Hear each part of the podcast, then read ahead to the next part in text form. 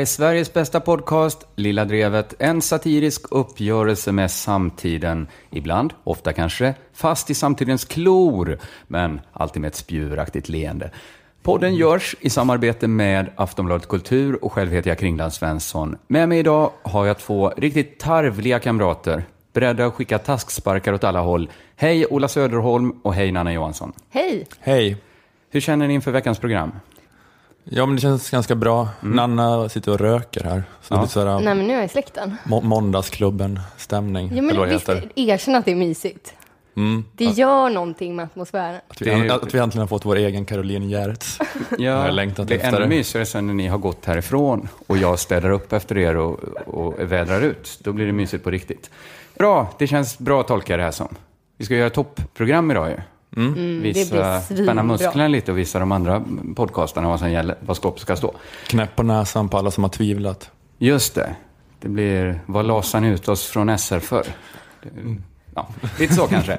Vi ska skoja lite, vi ska skoja Vi, vi lite. nämner inte det där företaget vid namn, tycker jag, framöver. Inte förrän de, de ger oss pengar för det.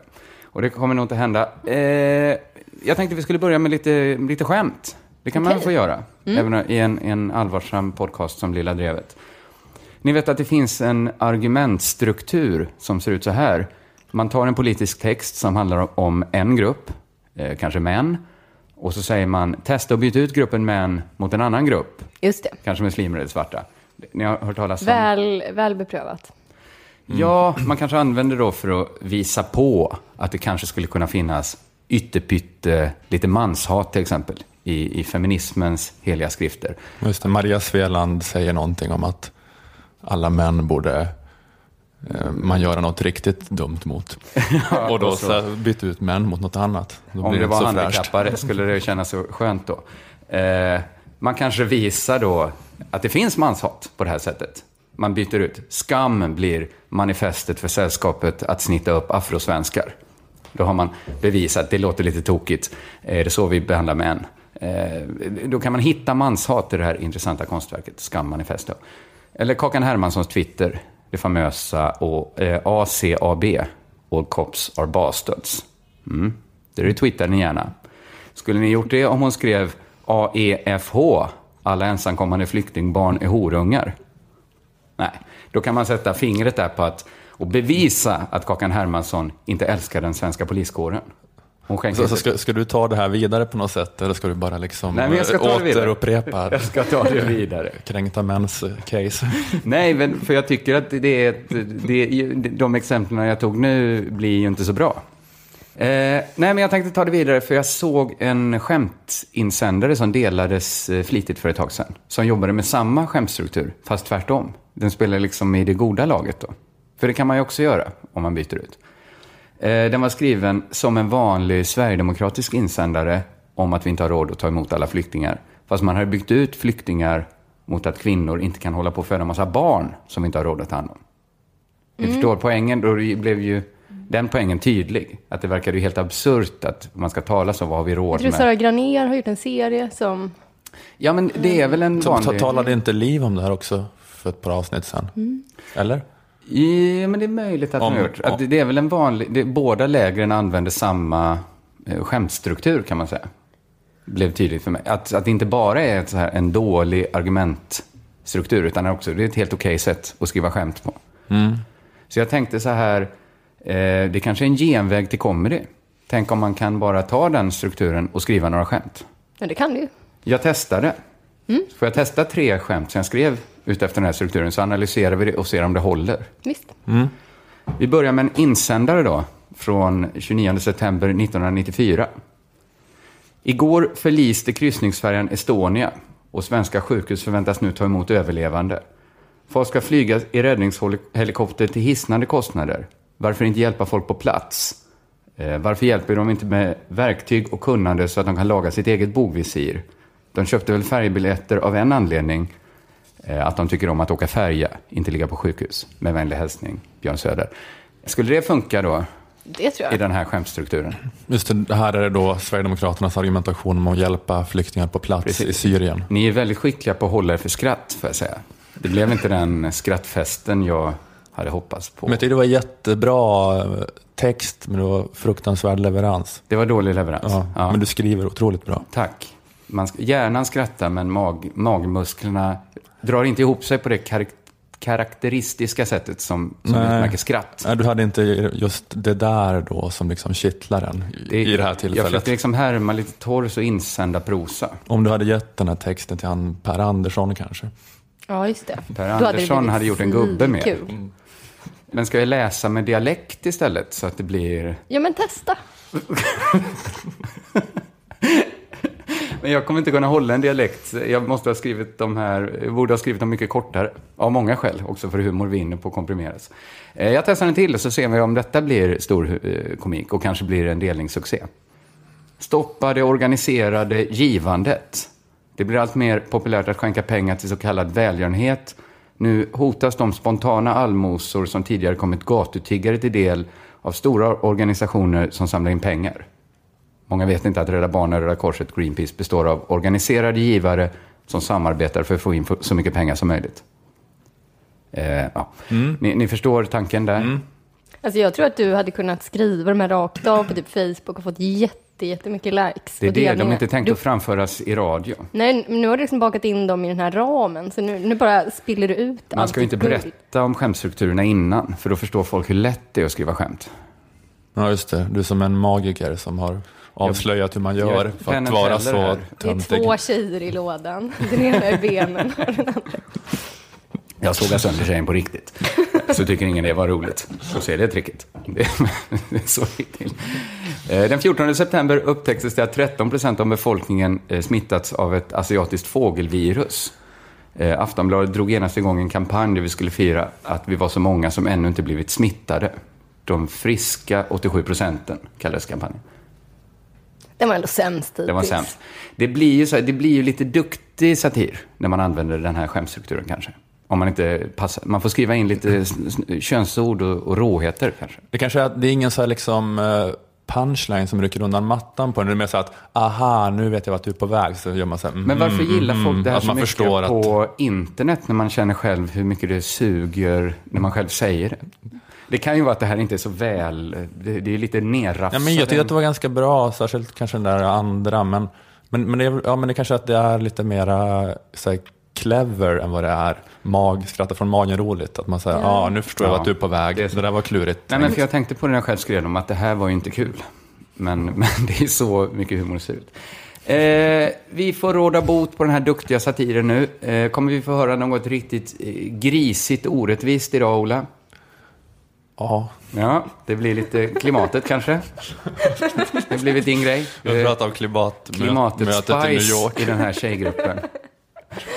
Eh, Nanna, Baby Spice, eller kanske Mm. rökmixen Spice. Du ska prata om ABFs sexiga tidning Fönstret. Just det, Ja, det kan, den har nog många längtat efter. det har de nog. Det tror jag. Själv ska jag prata om medelklassen och förklara varför revolutionen bryter ut. Mm, vilket ljuvligt program det här skulle kunna bli.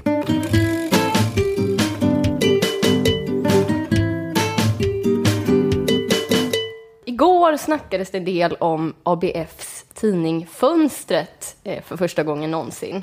Kul för ABFs tidning Fönstret att få en släng av uppmärksamhetssleven. Mindre kul att det var ris och inte ros. Det är ju ofta så. Ja. Eh, Det handlade om tidningens senaste omslag som visar Aftonbladet-krönikören Katrin Kielos. Eh, Och på det omslaget så framställs hon på ett sätt som har fått Svenska Dagbladet att välja rubriken ABF gör Katrin Kielos till Marilyn Monroe. Jag läste ju den rubriken innan jag kastade mig över fönstret. Det blev så just den här veckan att jag läste, det, läste DN innan fönstret. Eh, Jag blev lite besviken när jag satte igång och bildgoogla. Mm. Ehm. ju- Får man kalla vad som helst sexism nu för tiden, undrade jag. Men, Just det. ehm, Då det bespetsar dig på något. eh, Jag tycker det finns snuskigare saker på internet. Den här rubriken syftar alltså inte på att ABF har erbjudit Kielos någon sorts improkurs de får lära sig bli amatörskådis, eh, utan deras tidning har då fotat henne i kjol och högklackat liggande på mage. Och Kringland, du har sett omslaget. Har du sett det? Ja, Mm, alla har sett det. Den här bilden har fått Expressens Karin Olsson att kalla tidningen Fönstret för en sexistisk skitflaska och själva bilden för brudbildernas brudbild. Ursäkta mig, men hur ser eh, Expressens nöjesbilagor ut? Hur ser deras söndagsbilagor ut? Har, har de aldrig haft något avklätt på sina omslag? Har, eller de har aldrig fotat en kändis på en strand eller någonting? Det är så himla konst, hög svansföring för en som jobbar på Expressen. Nu ska det kanske jag... är något med kulturavdelningen, att de, hon kanske aldrig öppnat Expressen Klick eller något sånt där. Att hon inte vet att hon tror att hela tidningen bara är liksom öppna brev från Jasenko Selimovic. eller något sånt där. Ja, men kultursidorna i en dagstidning är ju motsatsen mot någon som har en sån här porrtidning i en lärobok. Det är ju tvärtom. Någon som har en porrtidning och har gömt så här Friedrich Nietzsche i den. Och inte vill bli kallad pluggis. I alla fall, flera på Twitter har blivit jätteupprörda eh, över att man framställt Kelos eh, på det här sättet. Eh, jag vet inte hur det gick till när man tog den här bilden. Eh, kanske pressades som svinhårt av en supersexistisk fotograf eh, mm. att ställa upp på det här. Eller så tyckte hon att det var kul med något som inte den gamla vanliga armarna i kors och ena axeln mot kameran, byline-bilden. Blyertspenna eh, instucken i hårknuten. Ja, precis. Eh, det kanske är härligt för en journalist att inte behöva se ut som en nyskruvad plugghäst på alla foton. Eh, jag vet inte hur det gick till när den här bilden togs, eh, hur man tänkte och det är inte det jag tänker haka upp mig på. Och det var liksom någon så här äh, äcklig medelålders italienare som tryckte den full med kokain och lovade att han skulle göra det till skärda och sådär. Satt på alla elementen så det var varmt i studion. Han, han tog själv av sig skjortan. Kom till Milano. I'm gonna make you a star. Ja. det vet man inte. Var det liksom, blev hon utsatt för någon sån där liksom halv-trafficking nästan? Um, hon har inte kommenterat den här bilden själv och det tycker jag inte hon ska behöva göra heller. Um, men strunt samma med det. För det jag tycker är lite konstigt med det här är att folk blir superupprörda just när det är en kvinna som man förknippar med intelligens och makt som framställs på det här sättet. Mm. Uh, folk lyfter fram hur hemskt det är att reducera just Katrin Kielos till ett sexobjekt. Katrin Kielos som är så smart. Har ni sett fel eller? ropar de i kör. Det här är ju en kompetent yrkeskvinna och inget runkobjekt som vissa andra kvinnor. Vissa kvinnor kan man kanske ta en sån äggande bild på, men fan inte en kvinna med högskolepoäng. eh, men det borde kanske vara så att jag vet inte, ju smartare en kvinna är, desto mer kan man kanske anta att hon är medveten om hur hon framställs. Eh, kanske till och med har valt det själv. Eh, ju mer pondus hon har, desto mer kan man kanske anta att hon skulle sagt ifrån om något utanför hennes comfort zone. Mm. Eh, och det är klart att det här kan ha varit utanför hennes comfort zone. Förtryck kan ju påverka alla kvinnor mer eller mindre. Eh, men förstår ni vart jag vill komma här? Det finns ja. någon slags hora madonna-aspekt i hur upprörda folk blir över ett sånt här tidningsomslag. Ja. Eh, det är liksom ingen som lipar om Paradise Hotel-saga ligger på mage på bilder. För hon förknippas redan med att vara kuvad. Men kom fan inte och försök göra någon som använder ordet diskurs till en Marilyn Monroe-figur. Bara rubriken ABF gör Katrin Gelas till Marilyn Monroe. Det är bara en omskrivning Men, för ABF gör en Madonna till hora. Är det inte en helt sin... Dels att referensen är så jävla daterad, Marilyn Monroe. Mm. Men är det också, Marilyn Monroe var liksom också Visst, hon såg jättebra ut, men hon anses ju också vara en av de stora skådespelerskorna från 1900-talet. Det är lite ja. att så här, devalvera Men om man Marilyn tycker Monroe. att det är fel att, ja men precis, om man tycker att det är fel att göra någon till Marilyn Monroe, då borde man ju tycka att det är fel att göra Marilyn Monroe till Marilyn Monroe ja. också. Ja, eh. ja, men sen också just apropå att göra till, alltså Katrin Kelos har ju oftast typ kjol och högklackat och har den frisyren och det smink, eller hon gillar ju att ha den stilen lite grann. Mm. Eh, så, och någon gång kanske man, man kan ju tänka sig att... Ja. ja, precis. Det där ligga på mage som de har lagt till. Ja, då. men de kan ju säkert rota fram tusen bilder där typ Charlotte Pirelli ligger på mage i högklackat. Eh, de bilderna kanske till och med mer flagrant sexistiska än omslaget på Kelos. Men det blir liksom inga rubriker om det, utan Pirelli är en person som man redan förknippar eh, med Just, underordning. Nu kommer kraven. När får vi se Oisin Cantwell på samma sätt? Men det har ju redan varit eh, sådana Han redan såna poäng. Nej, men... Nej, de har eh, redan kommit. Ja. ja. Men inte, det, det är liksom inte Fredrik det Virtanen vill, har det eh, ropats efter. det är många som försöker byta ut grupp mot grupp, som vi var inne på tidigare. Ja. Eller människa mot människa. Uh, Nej, men jag tycker bara det är lite intressant det här att, att folk verkar tycka att sexism är lite, lite värre när den riktas mot just eh, kvinnor som sitter på så traditionellt manlig makt. Eh, jag tänker på när folk blev jättearga för Svensk Damtidnings reportage Politikens prinsessor i våras. Mm. Det är typ Annie Lööf eh, och Beatrice Ask står i, i galaklänningar. Och det är såklart ett jättetröttsamt grepp av tidningen att jobba med den vinkeln. Men den vinkeln jobbar de ju med med alla kvinnor i den mm, tidningen. Det. Men det är liksom bara när det riktas mot maktkvinnor som det blir liv i luckan trots att jag kan känna, är det någon som har möjlighet att sätta sig upp mot en sån här framställning så är det kanske en kvinna med faktisk regeringsmakt.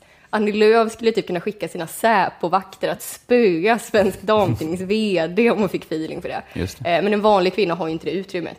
Förstår ni vad jag far efter? Förstår vad du far efter.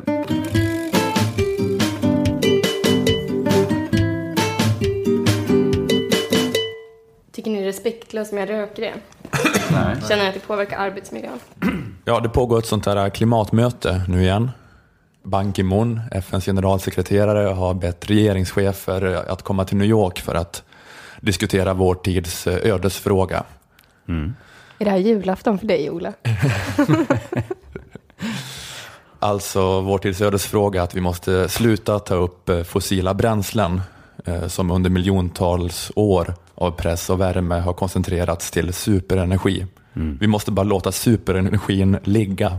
Fast den ligger där och lockar på oss hela tiden. Ja, trots att den är så jävla härlig.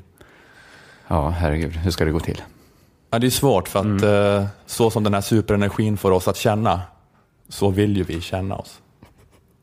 Eller hur? När jag svinbilligt och på ett ögonblick får förbruka koncentrerad superenergi som skapats under hundratals miljoners år då känner jag att jag är någon.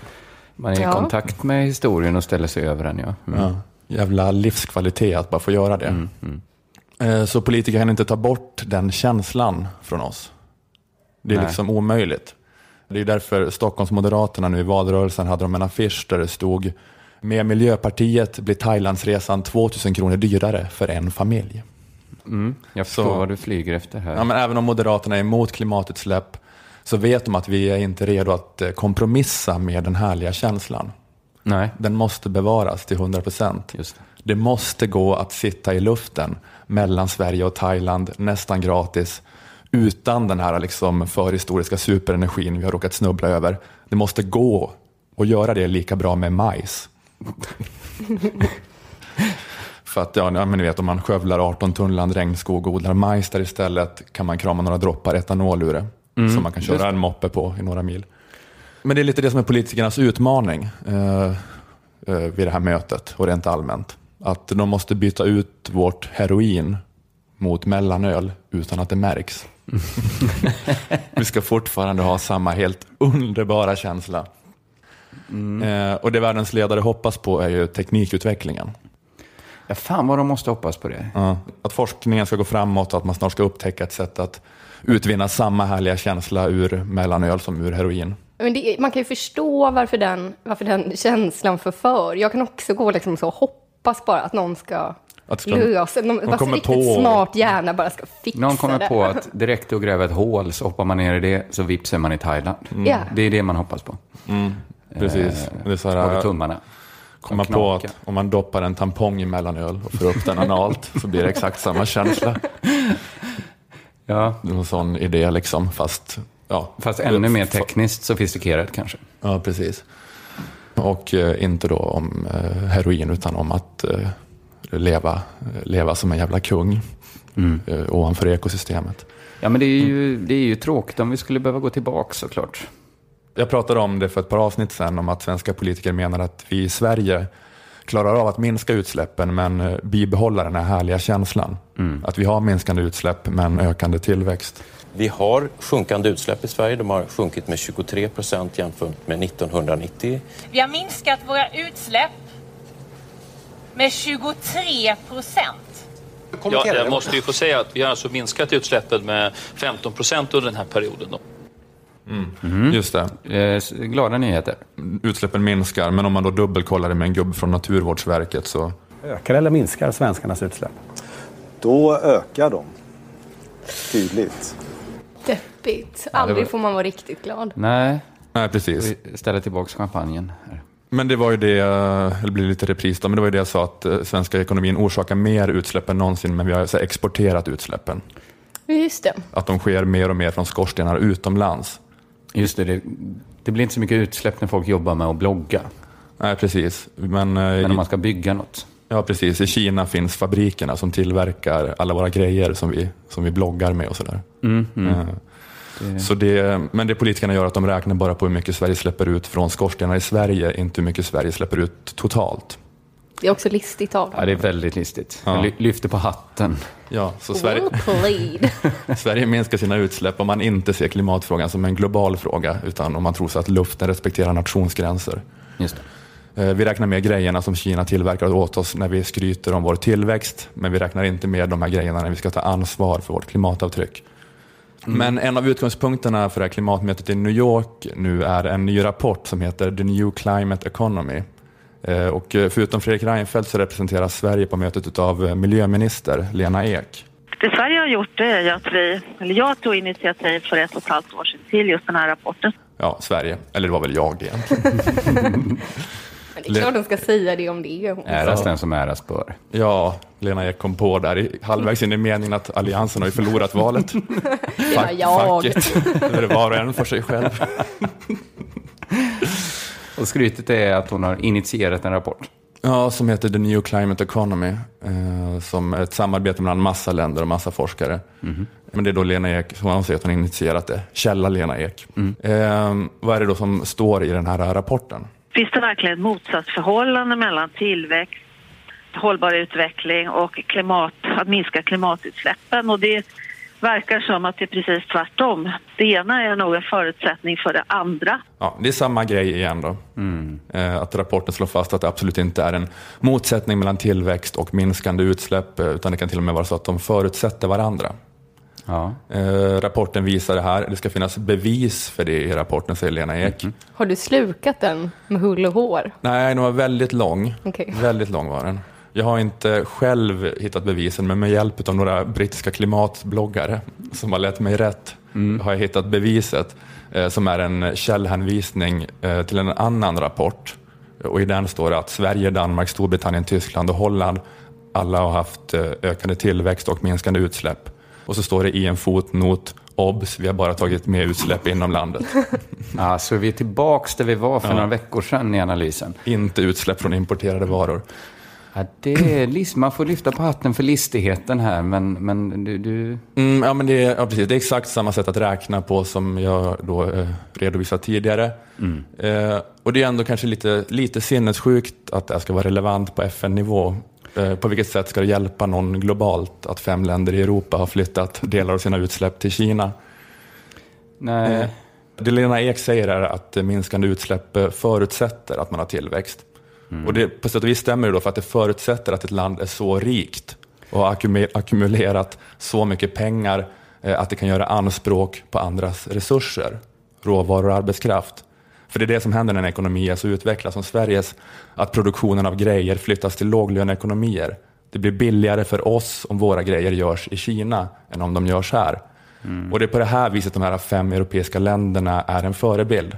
Att Lena Ek anser att de har visat att vi kan lösa klimatkrisen om bara alla länder ser till att vara rikare än alla andra länder.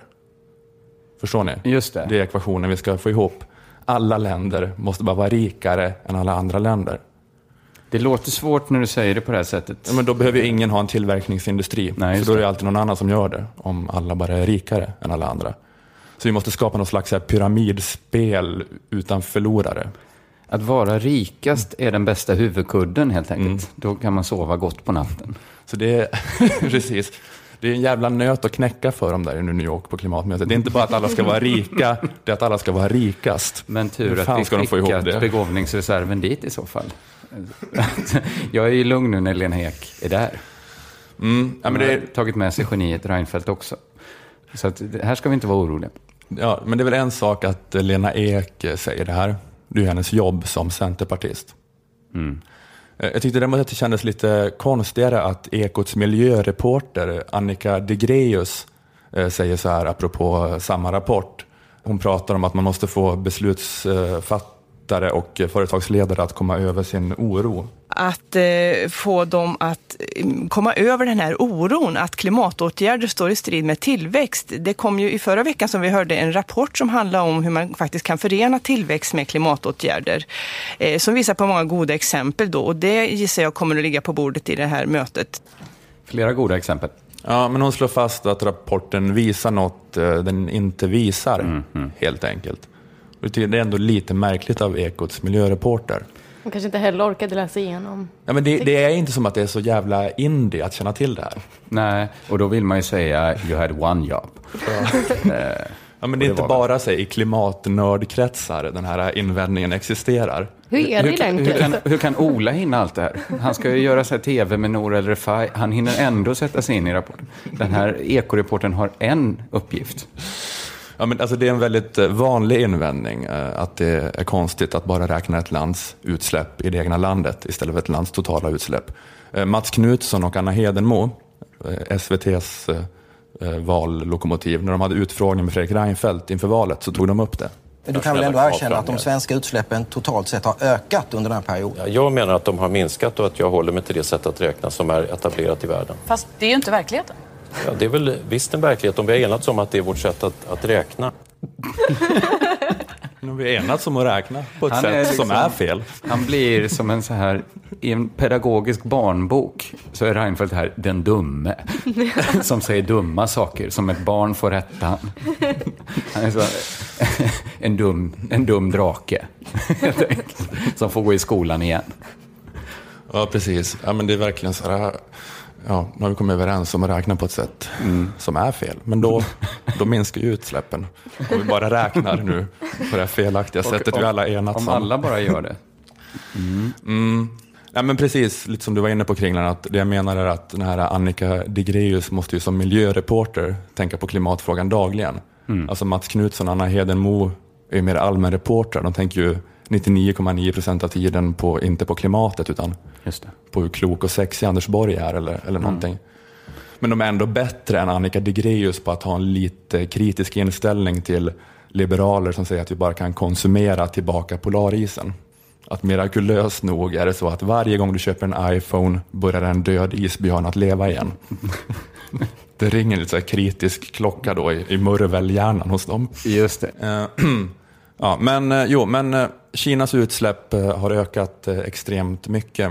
Och det beror inte bara på att västvärldens industri har flyttat dit. Nej. Det är ju den förklaringen jag har anfört nu med frenesi. Men det är inte hela förklaringen.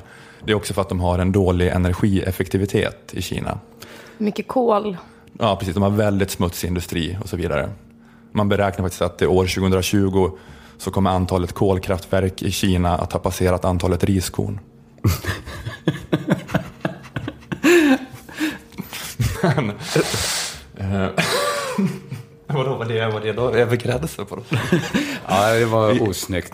Det där taskar du som Ekos reporter kunde du släppa igenom, men eh, att Kina skulle ha så många kolkraftverk verkar bara larvigt. Ja. Ehm, ja, men det är också, det är också en, en del av förklaringen att de är också mindre energieffektiva än vad vi är i väst. Och det är också det den här rapporten och mötet handlar mycket om, att eh, öka energieffektiviteten i Kina och överallt. Man, man har bland annat eh, satt upp målet att energieffektiviseringen i transporter och boende ska fördubblas inom 15 år. Det är som att man ska typ kunna köra en lastbil eller värma upp ett hus med bara hälften så mycket energi om 15 år. Det låter ju jättebra. Det är toppen. Mm. Om det går att genomföra. Just det. Det går kanske. Det är möjligt. Eh, Men eh, en sak som jag har upptäckt nu är att det inte alls är självklart att eh, energieffektivisering minskar användandet av energi. Minskar resursförbrukningen och utsläppen. Nej, För det finns något som heter Jevons paradox. Det, vi, vi får lära oss mycket här. Jag, jag är jätteglad för detta. Mm, det är döpt efter den engelska ekonomen William Jevon. Ja, precis. Det är lite vårt nya tema det här. då. Folkbildning. Lilla drevet har utvecklats till det att det är en podd där man pratar om en ekonomisk teori som om man var expert efter att ha googlat i 20 minuter på den. Ja, men det är inte dumt, tror jag. Nej. Det tror jag inte alls är dumt. Men eh, Jevons eh, paradox säger att eh, ökande energieffektivitet leder till ökat energianvändande. Så man bara okynnes sätter på lampan hemma. Alltså att Varför man kan. energin blir billigare eh, om man använder Precis, mer. precis det är lite det. För att eh, när du ökar effektiviteten frigör du pengar. Mm. Om det går att värma upp ett hus med hälften så mycket energi så kostar det hälften så mycket pengar. De kan du lägga på något. Pengarna blir över, leta efter någonstans att hamna. Ensamma pengar som vill ha ett hem. och, ja, precis, och de här nya överblivna pengarna används inte på ett helt eh, klimatneutralt sätt. Utan det blir snarare så att de ofta hamnar i de här nya energieffektivare grejerna eftersom att just de har blivit billigare. Eh, ett exempel är att på 70-talet i USA försökte man minska oljeanvändandet för att det var ett problem att man var så beroende av arabländerna eh, då. Så man försökte minska oljeanvändandet genom att man tog fram mycket bränslesnålare bilar. Eh, Folk fick mer pengar över när de la hälften så mycket på bensin. eh, Pengar de la på att eh, köra mer bil och köpa mer bilar eftersom att det hade blivit så billigt. Just det, man sliter ju ut bilar mer om man kör mycket med dem också.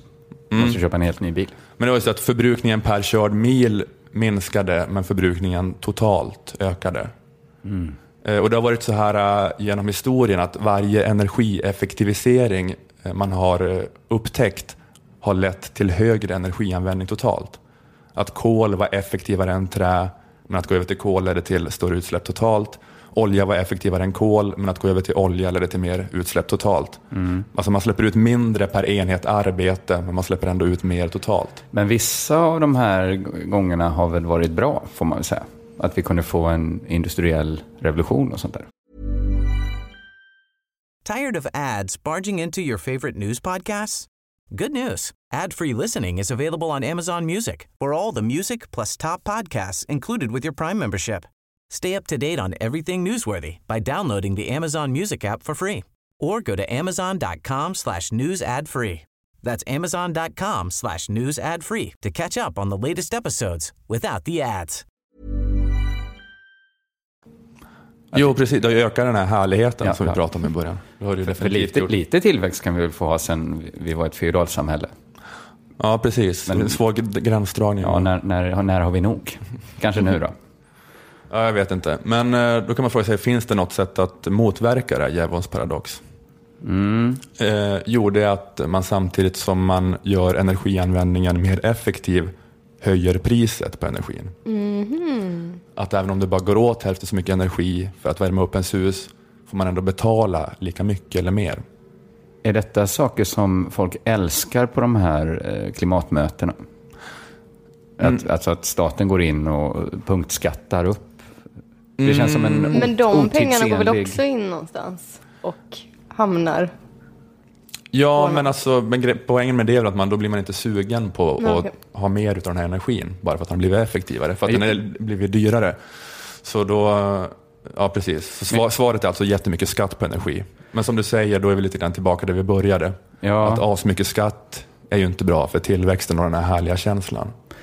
Nej, då, då, kan man, då får Miljöpartiet helt plötsligt kritik för att det blir så dyrt att åka Ja, till. Thailand med dem. De försökte höja skatten, inte jättemycket utan pytte, pytte lite på Thailandsresan, men då reagerar man direkt att nu blir, oh, oh, nu blir det ohärligt. Känner man. Eh, ja men precis, alltså, poängen med de här skattehöjningarna skulle ju vara liksom att folk skulle förbruka mindre. Och det skulle vara att erkänna att, att vi inte vill att det ska produceras och konsumeras mer, utan Men- mindre. Och det kan vi liksom inte göra. För då känner man ju inte att man är någon. Nej, det är väl... De var bara jävla nolla, förslavad av ett ekosystem. Tänk om Nelson Mandela hade vikt sig för apartheid på samma sätt som vissa nu vill att det ska krypa för ekosystemet. Ja, vi är väl inga gäddor.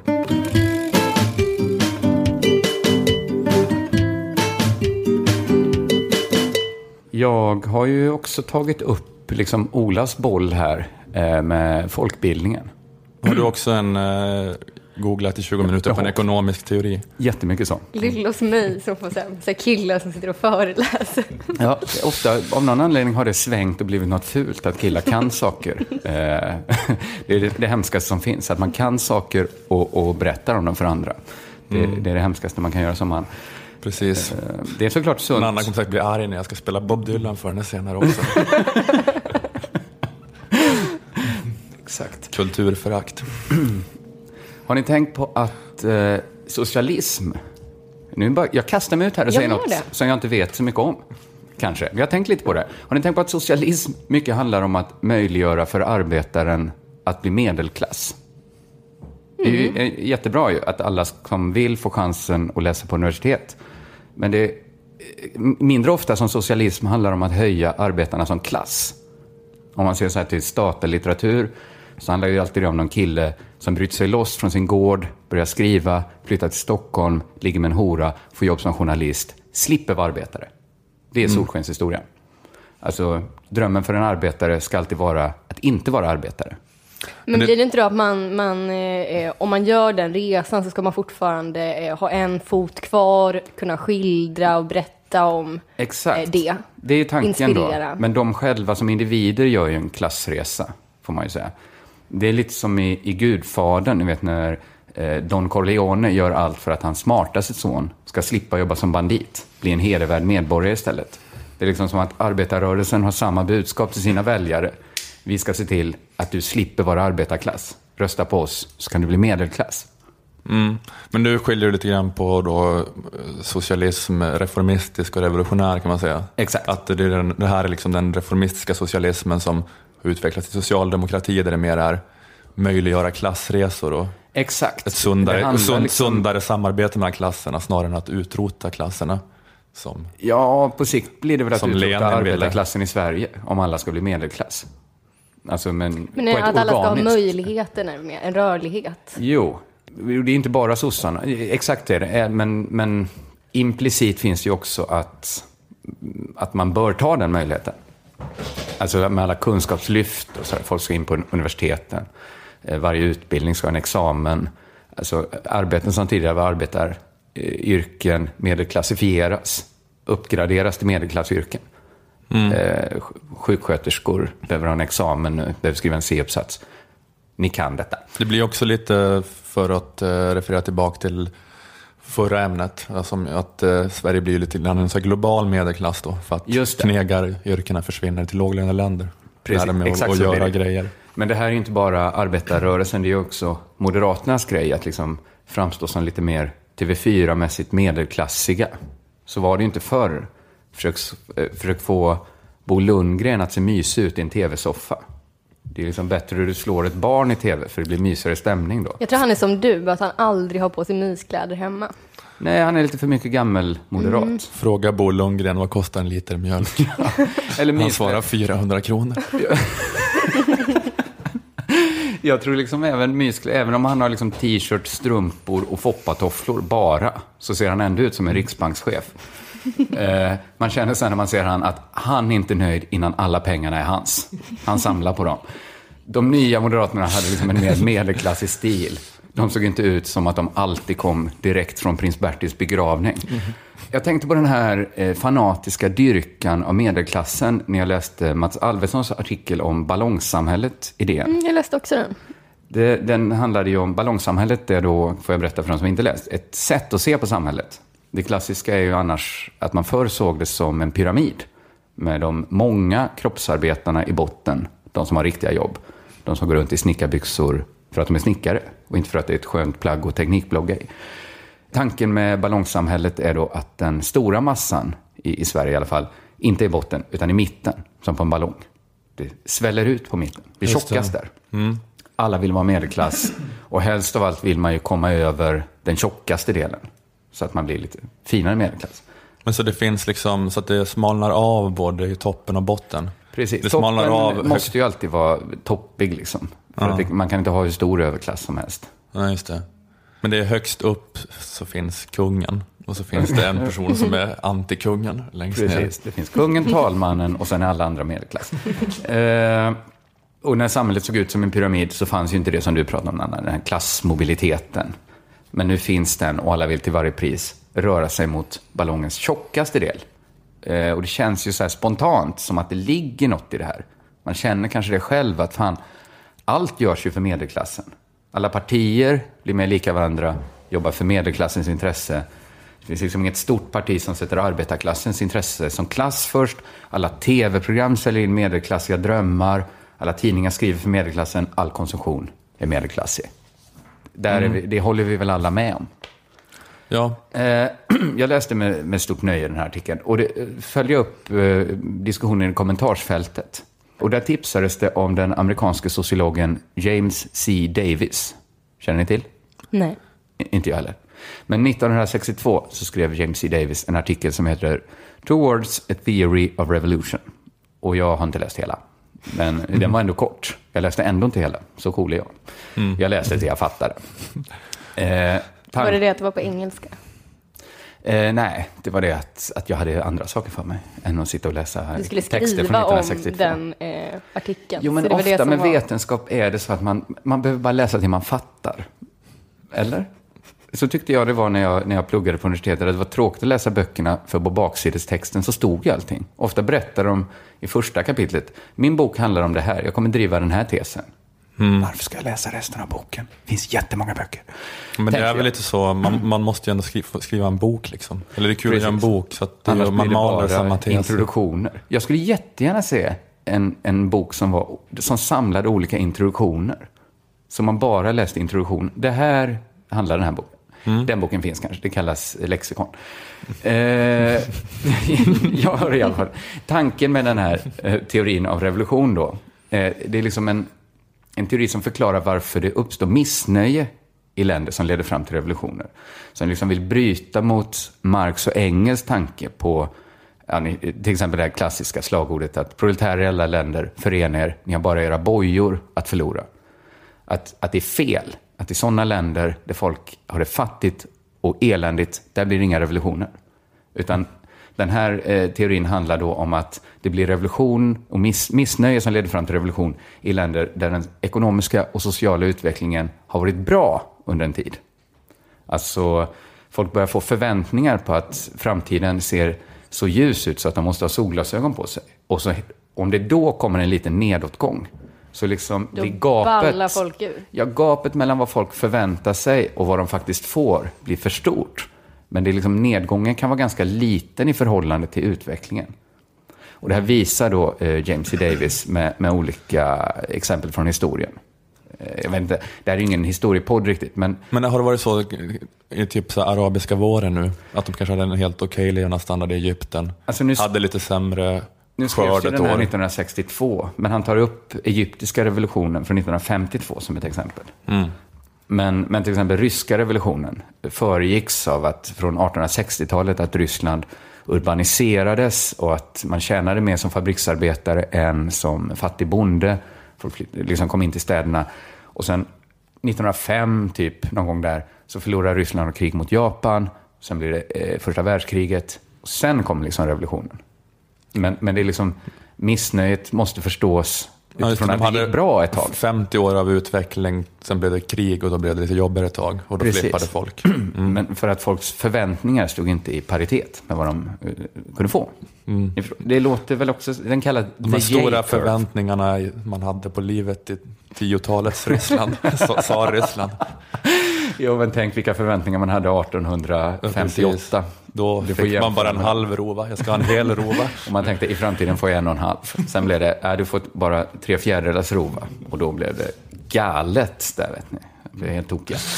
eh, så att det handlar mycket om liksom förväntningar som grusats. Det är det som skapar missnöje, inte att folk har det för jävligt. Eh, och i Sverige, man kan ju inte ta, det blir larvigt att prata om liksom revolution i Sverige kanske. Om det inte är en revolution som är att man häller lim i låsen på Centerpartiets lokaler. Den typen av revolutioner kanske vi kommer att ha. Men det är ju mer pojksträck, än, eller kasta stenar på en polishäst. Det är ju ingen riktig revolution. Men, men man kanske kan förstå liksom eh, missnöje. Det verkar ju vara mycket missnöje i Sverige. Vårt tredje största parti är ju ett missnöjesparti.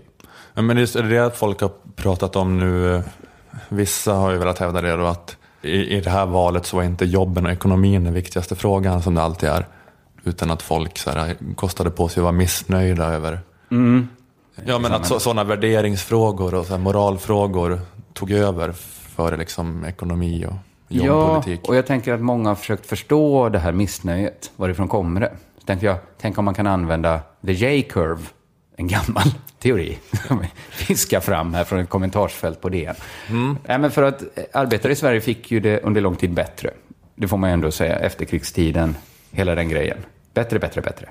Tanken på att alla kunde få det bättre, eh, bli medelklass, som är socialdemokratins credo, att alla kan bli medelklass, den ökade hela tiden.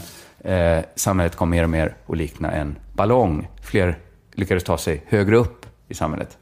Och nu får man väl säga att den utvecklingen har stannat upp. Eller? Eh, eh, den kanske till och med har blivit sämre för många. Ja, nej men eh, det beror på hur man ser det. Nej, det är fortfarande så att eh, pengar i plånboken har ju ökat och ökat. Ja, men det för ökar ju för att man kan liksom konsumera som en medelklass om man får mer pengar. Men, men, men det talar sig också liksom om utförsäkrade och, och liksom, det är svårare att vara sjukskriven och, och, allt det där. Ja, men det är väl också en sån ganska vanlig sociologisk teori det där att, att folk blir inte intresserade av att mutas med mera materiellt välstånd efter ett tag. Att de här pengarna gjorde sån jäkla skillnad på 60 och 70-talet när det gick från ingen bil till bil eller ingen tv till tv. Det, Men att få såna... en femte bil eller en sjunde tv spelar inte så stor roll. Så Nej, just det. Det måste öka mer dramatiskt. Men här tror jag liksom att, att ökningen kanske stannat av mer. Att många upplever att, att det liksom inte alls går framåt i samma takt. Att de hade större förväntningar på framtiden. Ja, men och också tror jag att man inte vill att det ska gå framåt just på det sättet längre. För att för, för många är det ju ändå så att behoven är mättade, tror jag, materiellt sett. Ja, men så kan det vara. Mm. Det är den ena delen jag tänker på. För jag tänker att det finns två eh, som kan känna sig besvikna med det här liksom eh, de förväntningar som inte infrias i ballongsamhället. Dels då de Ola talar om, de som liksom lyckas ta sig upp på den tjocka delen av ballongen, blivit medelklass. Men det motsvarar inte förväntningarna då. Så här, dels då att eh, en, två bilar gör mindre skillnad. Eller så det gör mindre skillnad att skaffa två bilar än att skaffa, gå från noll till en bil. Mm. Helt enkelt. Men också att så här, ja visst, nu är jag livsstilscoach istället för avloppsrensare som pappa. Men det känns ändå inte som att allt blev bra. Visst gör jag mitt viktiga jobb med min livsstilsblogg. Men ändå så blir jag inte av med den här känslan av tomhet. Eh, livet fick inte en mening bara för att jag blev medelklass. Jag föreläser om min resa som avloppsrensare son till livsstilscoach. Och ändå känns det som att min mamma stod bredbent över en grav och födde mig. Det blinkar till lite snabbt av ljus, sen är livet förbi och allt är mörker. Den känslan undslipper jag inte bara för att jag blivit medelklass. Det är ju någon sorts förväntan som går till kras kanske, om man upphöjer medelklasslivet till något så fantastiskt som alla bör sträva efter. Eh, som alla mm. politiker lockar med. Så här, kom med oss så blir det medelklass. Så bara, okej, okay, nej så jävla kul var det väl inte att vara medelklass. Vi har väl också våra ok, vi i medelklassen. Eller hur? Det är väl inte en, sol, det är väl inte en walk in the park varje dag i ditt liv, Ola? Mm. Man ja, det är det väl i och för sig. och lirka upp tussar med hår ur ett avlopp. Nej, men det är inte sanningen på alla de djupa Nej. frågorna. Ja, men, ja, men visst, ja, det beror på vad du menar, men den där existentiella tomheten och livets förgänglighet och godtycklighet, det, är det det du menar? Det är det jag menar. Ja. Det jag menar. Den, ja, den råder man inte bort på genom att eh, låta folk bli medelklass. Mm. Och sen kan ju strävan uppåt finnas kvar ändå, men folk kommer liksom, slår i någon sorts glastak. Ja, eh, men sen finns det också alla de då, som jag tänker att om det finns en sån fixering med medelklassen, alla de som misslyckats med att bli medelklass. Det har liksom funnits ett löfte om att det skulle bli bättre för alla. Ni minns, det snackades för. Man liksom pratade om att man skulle utjämna alla klassklyftor. Eh, med tiden bygger vi bort klassklyftorna. Det var något det snackades om. Alla skulle få det bättre. Så fick inte alla det bättre. De förväntningarna gick i kras. Det är ju inte, och det är inte bara för att fattiga och sjuka då eventuellt fått det sämre. Det får man nästan säga att de fått under de här åtta åren. Men det är också för att inte har, de har inte fått det så bra som de kanske hade inbillat sig att de skulle få det. Att det är liksom gapet mellan vad folk har förväntat sig och vad de fick som är det alarmerande.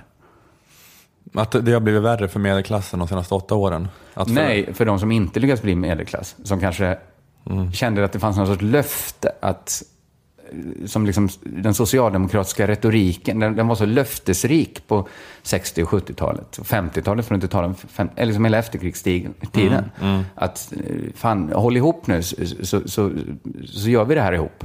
Och så blev det liksom inte så. Alltså att folk kanske skaffade sig orimliga förväntningar. Nu vill ju alla ha, till, liksom Sverigedemokraterna vill ju tillbaka till folkhemmet nu. Där det fortfarande liksom fanns det här löftet. Innan folk bara, mm, så blev det inte så. Men är det att folk är arga för att det är mer orättvist nu? Att det är, det är så större, många fler gånger än arbetarlön som en direktör tjänar? Att det är mer ojämlikt, att man, blir, man är arg. Tror inte, jag tror det är mycket mindre. Alla är ju, om alla trängs där i samma medelklassbälte liksom, så är det mindre skillnader. Sen är det klart, nej, de värsta skillnaderna mellan de som har det... Jo, jo, jo, men vad fan. Skulle alla bli överklass? Tänker de det? Eller... Ja, men överklass, de som tjänar mest har dragit ifrån mer. Det jo, blir mer ojämlikt. Få. Ja. De är så himla få. De är inte så få. Men det är, klart att det sticker i ögonen också. Men det tror jag inte var folks förväntningar, att vi skulle helt utjämna. Att det inte skulle finnas några jo, chefer. jag vill ha så frisbee-samhälle. Jo, jo, du vill det, men du förväntar dig inte det. Folk kanske förväntade sig att de skulle få bli medelklass. Eller att det skulle vara häftigare i medelklassen. Och så har de förväntningarna lite kommit på skam. Men vad var det för medelklassliv de målade upp för sig? Otroligt, tror jag. det skulle vara det var inte så gott med tacos. Men på samma som sätt som, ja, som en sån här statarson som börjar skriva statarlitteratur. Tänker så här, bara jag kommer bort från den här gården, kommer till Stockholm, skriver för, för Dagens Nyheter, så kommer allt bli bra. För den, den typen av historier har vi fått så mycket. Mm. Så bara, mm, det är så där av medelklass. Och så är det så jättemånga som inte lyckas med det ens. Som, som de blev itutade att de skulle göra. Tanken är alltså att folk är besvikna, inte för att det blivit så jävla mycket sämre, utan för att det inte blev så bra som de förväntat sig. Skulle det kunna för, eh, förklara varför missnöjet verkar vara så stort bland väljarna? Det jag inte fattar är bara varför missnöjet är så mycket större på högerkanten än på vänsterkanten. Folk verkar inte alls liksom gapa och skrika om en kraftigare vänsterpolitik. Längst ut på högerkanten däremot, där sjuder det. De verkar ha en mycket liksom mer livlig missnöjespolitik. Men alltså, pratar du om Sverigedemokrater nu? Eller? Ja. Men det, fast, ja, folk skriker väl också om vänsterpolitik, eller? Om att Socialdemokraterna måste skärpa sig? Och... Jo, men hur många röster fick Vänsterpartiet? Nästan inga ju. Sverigedemokraterna fick jättemånga. Och de känns, men, de men, känns men mer upprörda. Fast det är ändå en vänstervåg, tror jag. Alltså lite grann på samma sätt som att alltså, borgarna vann val på 70-talet, trots att det var supervänstervåg. Ja. Det är inte att det är så många, det är inte, det är inte vänstervåg på det viset att Svensson röstar vänster, men det är att det är högljudda vänsteraktivister. Ja, men de väger så otroligt lätt. På samma sätt, det var högervåg på 80-talet i Sverige, men då vann sossarna alla valen. Så att alla gaphalsar, de har tyvärr också bara en röst. Mm. Eh, även om man gapar väldigt högt på Twitter. Det är kanske så det är, det är tvärtom. Håll käften ska man säga till sina aktivister. ta det lugnt nu. du hjälper ingen här. Låt, låt liksom Johan Ståhl von Holstein skrika oemotsagd. Då kommer vänstern vinna nästa val.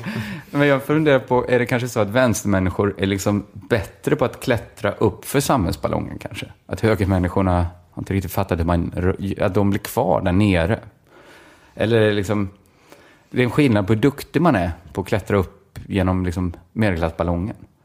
Och har liksom vänstermänniskor i så fall lättare att trivas i medelklassen? Att de har liksom en mer så medelklassig style.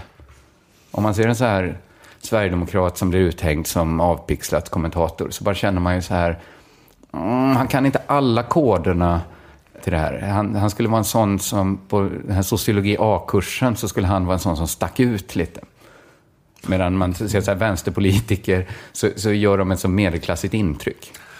Ja, fast du kanske har lite snäv definition av medelklass när du tänker att medelklass är sådana som man träffar på sociologi A-kurs. Det finns ju en annan slags medelklass också. Berätta för mig om det. Ja, men kanske det finns Fredrik Reinfeldt, medelklassen är väl inte riktigt sociologi A-medelklassen. Okay, okay, universitetet då? De är ju universitetsutbildade ändå. Det är, ju, det är väl en medelklassifiering, att så många ska gå på högskolan. Men, men kanske vänstern trivs bättre i den medelklassen. Men eh, tänker du att revolutionen eh, är på väg då i Sverige? Nej, men jag tror inte det. Jag tror inte det. Vi, är inte rikt- vi har inte den stilen riktigt. i Sverige. Men det är liksom att folk sådär blir besvikna, just det, folk blir besvikna av att ha fått det bättre och bättre, sen så får det lite, lite sämre plötsligt. Mm. Men det är som att man måste så ha ett projekt hela tiden. Man måste ha framåt, man, det måste vara lite så här resande målet. Mm. Ja, men det Och- är väl så ja. Och om inte politikerna hittar på något sånt så gör Men folk det är väl revolution. den tanken som ligger bak. Alltså vi har ju den, det ekonomiska systemet vilar ju på tanken att liksom, vä- tillväxten, den är liksom vi aldrig klar med. Den måste alltid öka. Alltså det finns ju en sån parameter där också. Mm. Alltså att man blir aldrig färdig med tillväxten, den blir aldrig färdigutbyggd. Det här är ju en annan sak, man kan ju f- kanske få det bättre utan ökad tillväxt, men, men man måste alltid få det bättre och bättre. För annars blir man så himla känslig för allra minsta nedgång. Ja, men sen också att, eh, de, att Fredrik Reinfeldt gick till val på ingenting. Att de- har uppnått liksom, det perfekta samhällsbygget och bara ska förvalta det. I Men kanske som sossarna förr, eh, när det liksom nästan tog slut på reformer att genomföra. Exakt. Jag läst, vem är det, Göran Palm som skrivit det i Välfärdsåren? Att det var så här nästan så här lite kris här i sossepartiet. Så här, vad fan ska vi göra nu? Vi har byggt ut allting redan.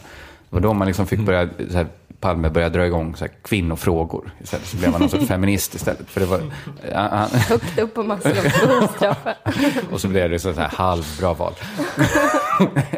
För folk var inte riktigt... Ah, Pal Palme kom in på mötet bara nu har jag verkligen grävt i botten av tunnan här. Här är, får säga om det här låter dumt, bara no judgment during brainstorm. Men jag tänkte kvinnofrågor. Kjell-Olof gjorde kräktecknet.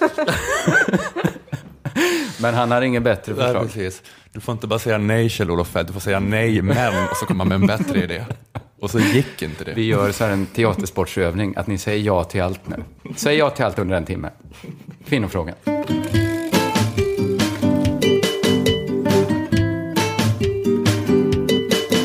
Fredrik Reinfeldt har ju hoppat av som moderatledare. Är ni ledsna för det? Eh, ja, känns väl lite svikigt. Jag är inte jätteledsen. Nej. Nej, men det här betyder ju såklart att eh, Moderaterna kommer behöva en ny partiledare, en härlig tjej eller kille som kan göra livet lättare för de som redan har det ganska lätt. Är ni superspända på vem som ska ta över? Jag hoppas det blir David Batras fru. David Batra som first lady.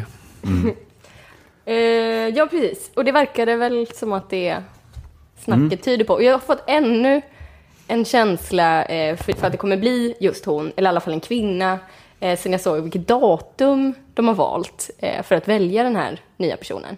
Man kan säga att Anna Kinberg Batra. Ja, precis, det var ju, ja. jag, jag skojar bara när jag, alltså jag är medveten om att hon är en egen person. Det var som ett skämt jag sa David Batras fru. Ja, det tyckte inte jag gjorde något, jag ville bara liksom som information, att, Ja, ja. Att, in- att alla inte har Jag referensen. kände bara hur det föll fel i jättestora delar av uh, vår lyssnare, våra lyssnare. Att de gillar inte den typen. Nej, men, den men den här charmiga ängsligheten, Ja, det tror jag de den uppskattar. jag. Datumet som Ja, förlåt. de kommer välja eh, ny partiledare är den 7 mars, det vill säga eh, dagen före internationella kvinnodagen. Och jag tror att det är för att de ska kunna presentera den här nyheten om sin nya partiledare eh, som en sorts present till alla oss kvinnor på internationella kvinnodagen. Eh, grattis kvinnor, ni må eh, vara Fan. förtryckta och ha lite sämre lön, men kolla här, en kvinna i dräkt pärlörhänge Det leder Sveriges näst jävla största parti. spekulationer. Tänk om det är Bo Lundgren som kommer tillbaka. Kommer du äta upp de här orden då? Nej men okej, vi, vi går tillbaka och kollar då. Då kan vi lyssna på min eh, prata här. Jag tror, jag tror att eh, det kommer vara så. En gåva. Det blir som en stor. Rosa bandet-gala, hela Precis. promoveringen där. Precis. Och eh, att de kanske också kommer kunna ha med det i debatten då när de ska, när Det de ska blir- vikta olika personer mot varandra. Att tänk vad härligt om vi imorgon på internationella kvinnodagen kan komma till P1-studion.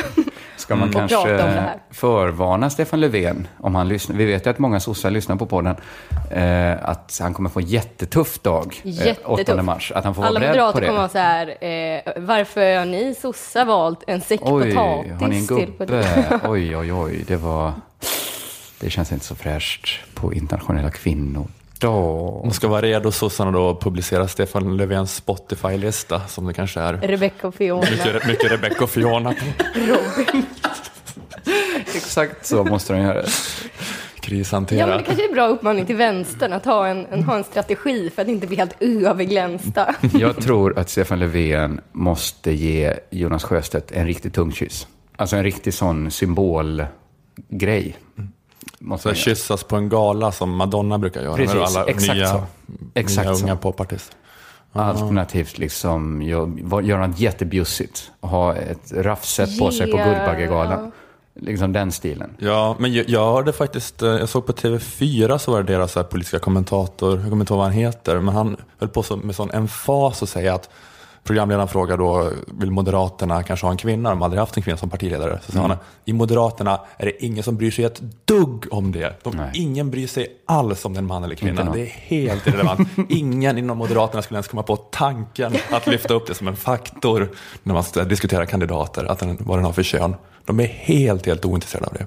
Jaha. Ja, de, de tving, vi är ju inte med i Moderaterna, så vi Nej. tvingas ju tro på det här. Det låter ju konstigt att de är så liksom könsblinda. Mm, De ser inte, de öppnar tidningen Fönstret och ser, jaha, en människa på omslaget.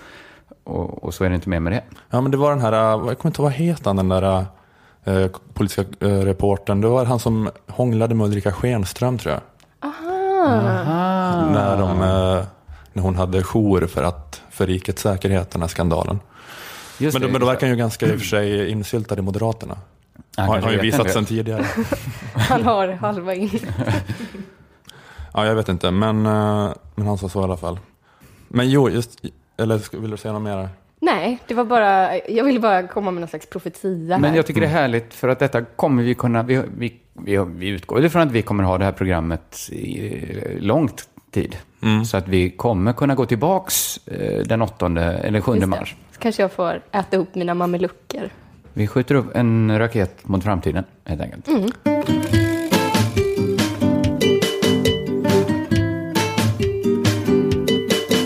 Den här podden görs ju i samarbete med Aftonbladet Kultur, men det är tack vare att vi har en huvudsponsor eh, som eh, vi kan avsätta tid till podden. Det är därför vi lyckats bli Sveriges bästa podcast. Och glädjande nog kommer vi fortsätta samarbetet med Akademikernas a-kassa, men vi öppnar nu upp för andra spons- sponsorer framöver. Godisbutiken är Ja. öppen. Eh, en lucka i Sveriges bästa podcast öppnas helt plötsligt. Den kan stängas när som helst. Eh, så om du på något sätt vill föra fram ditt budskap i den här podden så är det bara att kontakta oss, antingen genom Facebook eller mejla till, du kan mejla till mig. Eh, kringlan at mail.com, inte gmail då, utan bara kringlan at mail.com. Bara höra av sig. Har vi några gränser för vad vi har Ja. för sam... Mm, du svarar där. Mm, du har gränser. Man vill, ha, vill att det ska vara någon slags schysst eh, verksamhet eller organisation eller något. Vi vill känna en genuin kärlek. Ja, vi vill kunna ställa oss bakom det. Men det får vi väl ta ställning till från förslag Om till det, förslag. om det ens kommer några Vi är ju lite olika där. Men, ja. Ibland kan man ju plötsligt bara känna en spontan och uppriktig kärlek till ett visst försäkringsbolag. Och då är det ju inget konstigt att man gör reklam för det i sin podcast. Det är ett fint eh, erbjudande i alla fall. Få kunna höras i Sveriges bästa podd. Kanske Sveriges bästa mediaprodukt, alla kategorier. Det är mycket möjligt. Mm. Eh, Jag tror att vi har kanske Sveriges bäst, eller liksom mest initierade lyssnare. Det, Superfina, det är fan med inga, inga dussin personer som lyssnar på den här podden, ska jag säga. Nu har det blivit dags att tacka för oss. Jag heter Kringland Svensson. Med mig hade jag Nanna Johansson och Ola Söderholm. Vi hörs om en vecka. Hej då!